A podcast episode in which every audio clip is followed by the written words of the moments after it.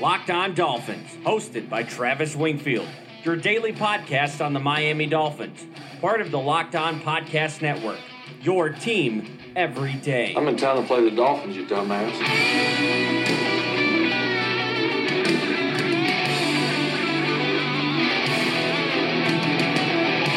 What's up, Doll fans, and welcome in to the Monday, August the 20th edition of the Locked On Dolphins podcast. I am your host, Travis Wingfield, and I'm here to bring you your daily dose of Miami Dolphins football. And on today's show, I concoct a theory on the Dolphins' first team snap counts from Friday night's game, debunk some deep passing game numbers, as well as red zone passing myths, I dissect the Dolphins' identity and where it could go wrong, as well as break down the second half of Friday's game. But first, I kindly invite each and every one of you to please subscribe to the podcast on Apple Podcasts. Leave us a rating, leave us a five star review, give me a follow on Twitter at Wingfield NFL, follow the show at Locked On Fins, and check out LockedOnDolphins.com and of course, last but not least, the other Locked On Sports family of podcasts, like the Locked On Heat podcast and Locked On NFL podcast for all the local and national coverage of your favorite teams. No Mad Dog today. Let's get right into it. That's another Miami Dolphins.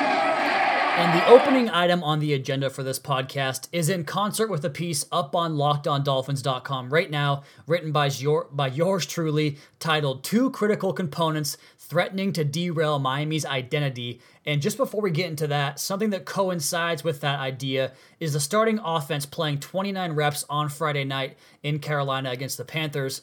That's a ton of reps for a first team offense in a preseason game, the second preseason game. That's really what you'd expect to see from them in game number three as they start to game plan and prepare for the actual season itself. But the Dolphins do it in game two. And my theory on that, and this goes in line with my identity idea, and we'll get to that here in a second. My theory is that Gase wanted those guys out there getting reps simply for conditioning reasons. And the reason I say that is because those screen passes on those last two drives were even like a third and five, they ran a little flat route, flare route, whatever you want to call it, to Albert Wilson that really had no chance of getting to, of moving the sticks and getting a first down. And yeah, that caused an uproar on Twitter and all the all the things that fans get excited about during this time of year. It, it looked bad for that reason, but I almost felt like he wanted to get the offensive line running and pulling and getting out in space, wanted the receivers getting their blocking in because nothing will measure your conditioning like blocking another person, and especially for an offensive line getting out in space and getting their legs going and getting them ready for that Miami Heat come September. Because if you're going to be an up tempo offense and you're going to do it in South Florida Heat down in September, we can't have guys with hands on their hips in the fourth quarter. They have to be ready from the opening gun, especially given Miami's schedule leaning towards a more favorable early slate than what it is in December on the back end. So back to the column up on lockedondolphins.com. The premise of that article revolves around the idea that the Dolphins built an identity based on two component elements the uptempo offense we talked about, with a controlled passing game designed to wear down a defense and light up the scoreboard to the tune of 27, 28 points per game, a good figure in the NFL, and to complement that, an unrelenting pass rush that makes comebacks impossible. Get a two score lead, unleash that pass rush, and just go at teams and make it very, very difficult for them to get back into football games. And I love that plan, especially playing down in Miami where the heat is your biggest advantage. The plan on the surface looks good. If you can execute it, it is a wise strategy in today's NFL that is so dependent on the passing game and affecting the opponent's passing game it just makes total sense, especially with Adam Gase and what his offenses have been in his past in Denver and in Chicago as well. So he has a track record of getting that stuff done. Hopefully, he can do it here in Miami. But there are two things that keep popping up, and they've been here under Adam Gase during his two years in the big chair in charge of this team. And those two things are penalties on the offensive side of the football and run defense. And you look at what those two things can do to a football team trying to execute this game plan a short controlled passing attack that relies on being in manageable manageable down and distances and you just look at the NFL average for third and 7 plus compared to third and 3 or less the conversion rate on third down literally doubles when you're in that short yardage situation because defenses can't key on certain things. They can't sit back. You can run rub routes. Everything that goes into that, it's much, much harder to convert. When it's third and long, a pretty much given idea, but I feel like it bears repeating on the podcast, on Twitter, and everywhere else Dolphins fans reside. And that first element is really reflective upon the second element in those offensive penalties having a direct result on the defense. And you look at what Adam Gase, his teams have been the first two years in the league 31st in penalties both seasons in terms of offensive penalties. That just has to get better. And you look at what the impact was in the preseason games. You go back to Friday night, Laremy Tunsil has a holding call on a second and goal from the six.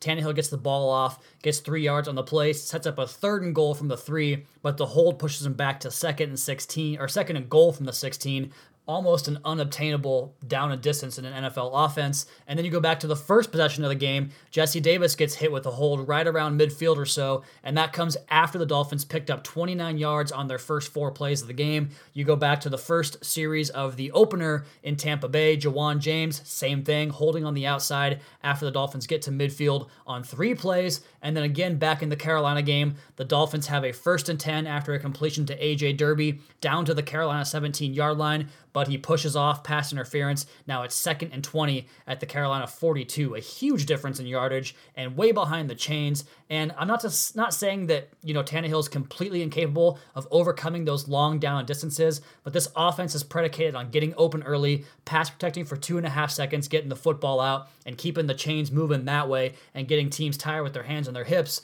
And because of that, and the ability to score points and to wear down the defense, they get behind in the scoreboard and they have to start passing, and you can release this unrelenting pass rush in Robert Quinn, Cameron Wake, William Hayes, Charles Harris. All these guys can have their biggest impact on the field and not get the run defense in a position where they have to s- suddenly become stout and perform at a level they're just not capable of doing, as we have seen through two preseason games. So those penalties directly impact the run defense, and if you have to rely on those two aspects, offensive penalties and the run defense being solid, that plan's not going to work. You're going to put Quinn, Wake, Harris, those guys on the sideline as the team tries to defend the running game with their piss poor linebackers, their mediocre defensive tackles. So the plan is solid, but you have to find a way to make it work. And if you're going to make it work, you have to cut the penalties out. And if they can get that corrected, there is no doubt in my mind they will be a playoff team. No doubt whatsoever. But if not, we're looking at another classic Dolphins 7 and 9, 8 and 8 type of season where we're just on the cusp, but not quite good enough. And that's not going to be good enough in Adam Gase's third year. All right, we're going to get into the second half of Friday's game and talk about the stars and the, well, not so starry players from Friday's game at the Carolina Panthers. We'll do that next. The Locked On Dolphins podcast at Wingfield NFL at Locked On Fins rolling into segment number two on the Monday, August the 20th edition of the Locked On Dolphins podcast. And I didn't give a very comprehensive report on the Dolphins' second half of the game on Friday against the Carolina Panthers. So I wanted to dip into a couple of positives and negatives from that game. We're going to start with the two negatives that I have written down after a rewatch of that second half. And the first one is Cordrea Tankersley. And I'm left wondering what the hell happened to that guy. He's showing physical limitations in the game. He looks timid, not wanting to tackle anybody, something that I actually saw on his tape at Clemson that was a concern in his inability to tackle on the outside and the seemingly weekly communication and mental lapses that result in big plays against him. He looks totally lost. He has easily conceded his job as the possible second, third, whatever cornerback on the outside to Torry McTyer. And as the cornerback group continues to, devol- to develop, it looks like it's much more thin than we originally had thought. So that's a bit of a concern going forward. Other player that was really concerning on Friday night, Isaac Asiata I give him praise. He was actually in the arrow up column after his performance in, against Tampa Bay in game number one. And I talked about him on the Saturday podcast. And if you guys want a comprehensive review of the first team, the first half of that game, head back and check out the special Saturday episode of the Locked On Dolphins podcast. But getting into his second half performance, he looked like the same out of control, no technique, total disaster that he was as a rookie. And he also had two holding calls in that second half. Woof, that's not going to cut it for the big man. He really has to play better if he wants to make this 53 man roster. Let's go ahead and get more positive now. Talk about some guys that stood out in a positive way in the game on Friday. Maurice Smith, the safety, I talked about on the podcast again on Saturday that yeah, he looks very good, but he's caught up in a numbers game behind McDonald, Jones, and Fitzpatrick as far as the safeties go. And you might even have Walt Aikens in there, considering where he is as a cornerback or safety. But he had the highest grade on the defensive side of the ball, Maurice Smith did. According to Pro Football Focus, he was flying all over the field, looked very fast, looked very quick, looked very instinctive, and he had a nose for the football, which obviously was apparent on his interception that he had down around the Panthers goal line. Up next, Durham Smythe, the tight end, the rookie tight end. I thought he was good in blocking with limited time with the first team in that first half. He had a very nice block coming down across the line, crashing that line, so to speak, on Kenyon Drake's big run. But he also showed some work as a pass catcher in the second half, something we didn't see very much from him at Notre Dame. I think he has a shot to make a 12 personnel pair of rookies with other rookie tight end Mike Gesicki at some point this season maybe not right away, but down the line as we get closer to maybe Halloween, Thanksgiving, those certain benchmarks of the season, he could possibly be a bigger impact player as we go along with things. And speaking of having an impact on the roster, Bryce Petty, I hate to say this because I have really trashed on him throughout his whole entire career. He has been by far the most impressive of the quote unquote other three quarterbacks. And I thought, like I said, I thought his game in New York was total trash. Just didn't have the arm strength, didn't have the timing anticipation, was throwing into big windows at Baylor, couldn't do it in the NFL but he might have a say for this backup gig if he continues at this current pace he's on right now. And I doubt the backup guys will get a lot of run in game number three as they prepare Tannehill to start the season. But I, I would be pretty surprised if Bryce Petty wasn't the first one off the bench in that contest. Other fellow rookie that I thought was very good, Buddy Howell, the undrafted free agent out of FAU, his second consecutive game where he ran the ball hard. And you can just see it with some of these running backs that they will get the most out of every run. They'll squeeze every yard out of it possible. And I think he's one of those guys. I'm hoping he can get stashed on the practice squad this year and possibly have an impact come 2019 because I think he has the makings of like a third down NFL type back that could have an impact in the league. Also, Jalen Davis, another undrafted rookie out of Utah State. I think he's got a real shot at making this team after what he has shown through two preseason games. Has a chance to make the team outright, serving as a special teamer and a backup slot corner because he might be the best option behind Fitzpatrick and McCain, and he has certainly bitten as a pup so far early on this preseason.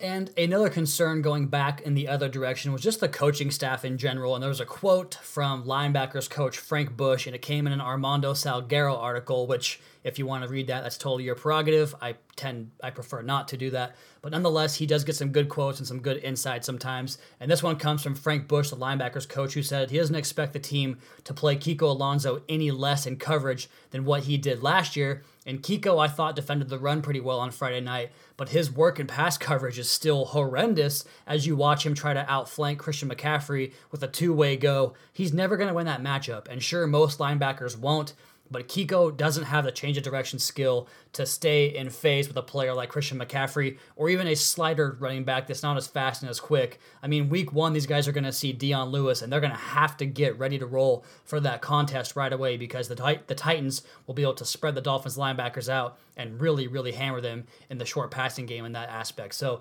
get that fixed, get this whole entire coaching staff going on the same page, get these penalties cleaned up. We'll probably see a game plan on the Saturday night game in Baltimore, and you hope there's a little bit more effectiveness just for the sake of the Dolphins fan base that apparently is already losing its mind over what has happened through two games so far. But nonetheless, it is the preseason. These results are irrelevant. Individual evaluations are what it for, or what are what it is for. And we've gotten some good and some bad. That's the case for every team in the preseason. But you look across the entire league, and that's the case for most teams, save for a few franchises like the New England Patriots, for instance, who just saw Tom Brady dominate as he always does. But nonetheless, you look at like Philadelphia, and they couldn't get anything going with their Super Bowl champion quarterback, Nick Foles. So it's, it's like I said, it's a grain of salt. It's preseason. Don't look too much into it. Luckily, we only have two more of these to go, one really serious contest, and we'll get to that later in the week. But as for now, we are just three weeks away from the Dolphins season opener, so we'll debunk some myths and finish up the podcast on the other side. Locked On Dolphins podcast at Wingfield NFL at Locked On Fins. Circling back to the coaching and scheming and planning aspect of the last segment, talking about the Dolphins' lack of vertical passing game and how some folks are pretty concerned over it on Twitter as well as in the Dolphins stratosphere. And yeah, they didn't go down the field very much in a preseason contest, but I wanted to bring you guys back to 2016, the last time Ryan Tannehill was healthy and on a football field for Adam Gase and this Miami Dolphins offense. They were the second highest big play percentage football team in the NFL according to a website that I forget right now, but you can find it by typing in 2016 big play percentage. Miami Dolphins had the biggest com- combination of big runs and big passes.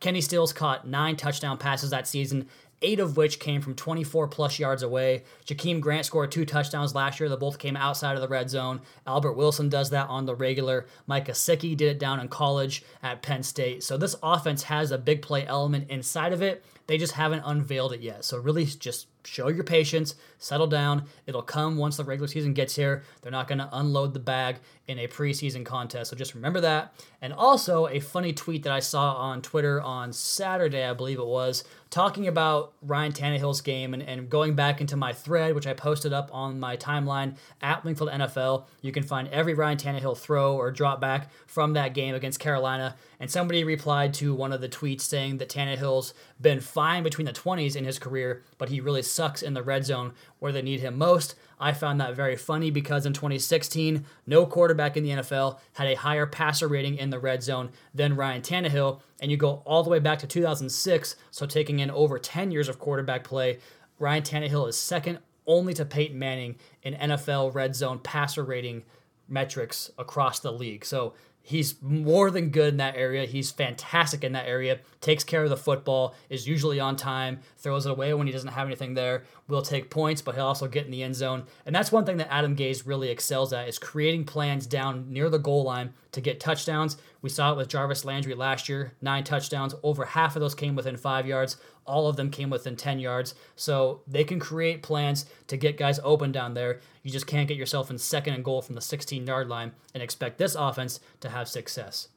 All right, guys, I am at the Oregon Coast right now on vacation. I'm going to go enjoy that. We will have podcasts for you throughout the entire course of the week. I'll record here live from the Oregon Coast and get you guys caught up on everything you need to know Miami Dolphins football version. And that will close out this edition of the Locked On Dolphins podcast. You all, please be sure to subscribe to the podcast on Apple Podcasts. Leave us a rating, leave us a review. Check out the other Locked On Sports family of podcasts for all your local and national coverage of your favorite teams. Follow me on Twitter at NFL. Follow the show at Locked On Fins and keep up to date on our daily Dolphins blog at lockedondolphins.com. You guys have a great rest of your night. We'll talk to you again tomorrow for another edition of the Locked On Dolphins podcast, your daily dose for Miami Dolphins football.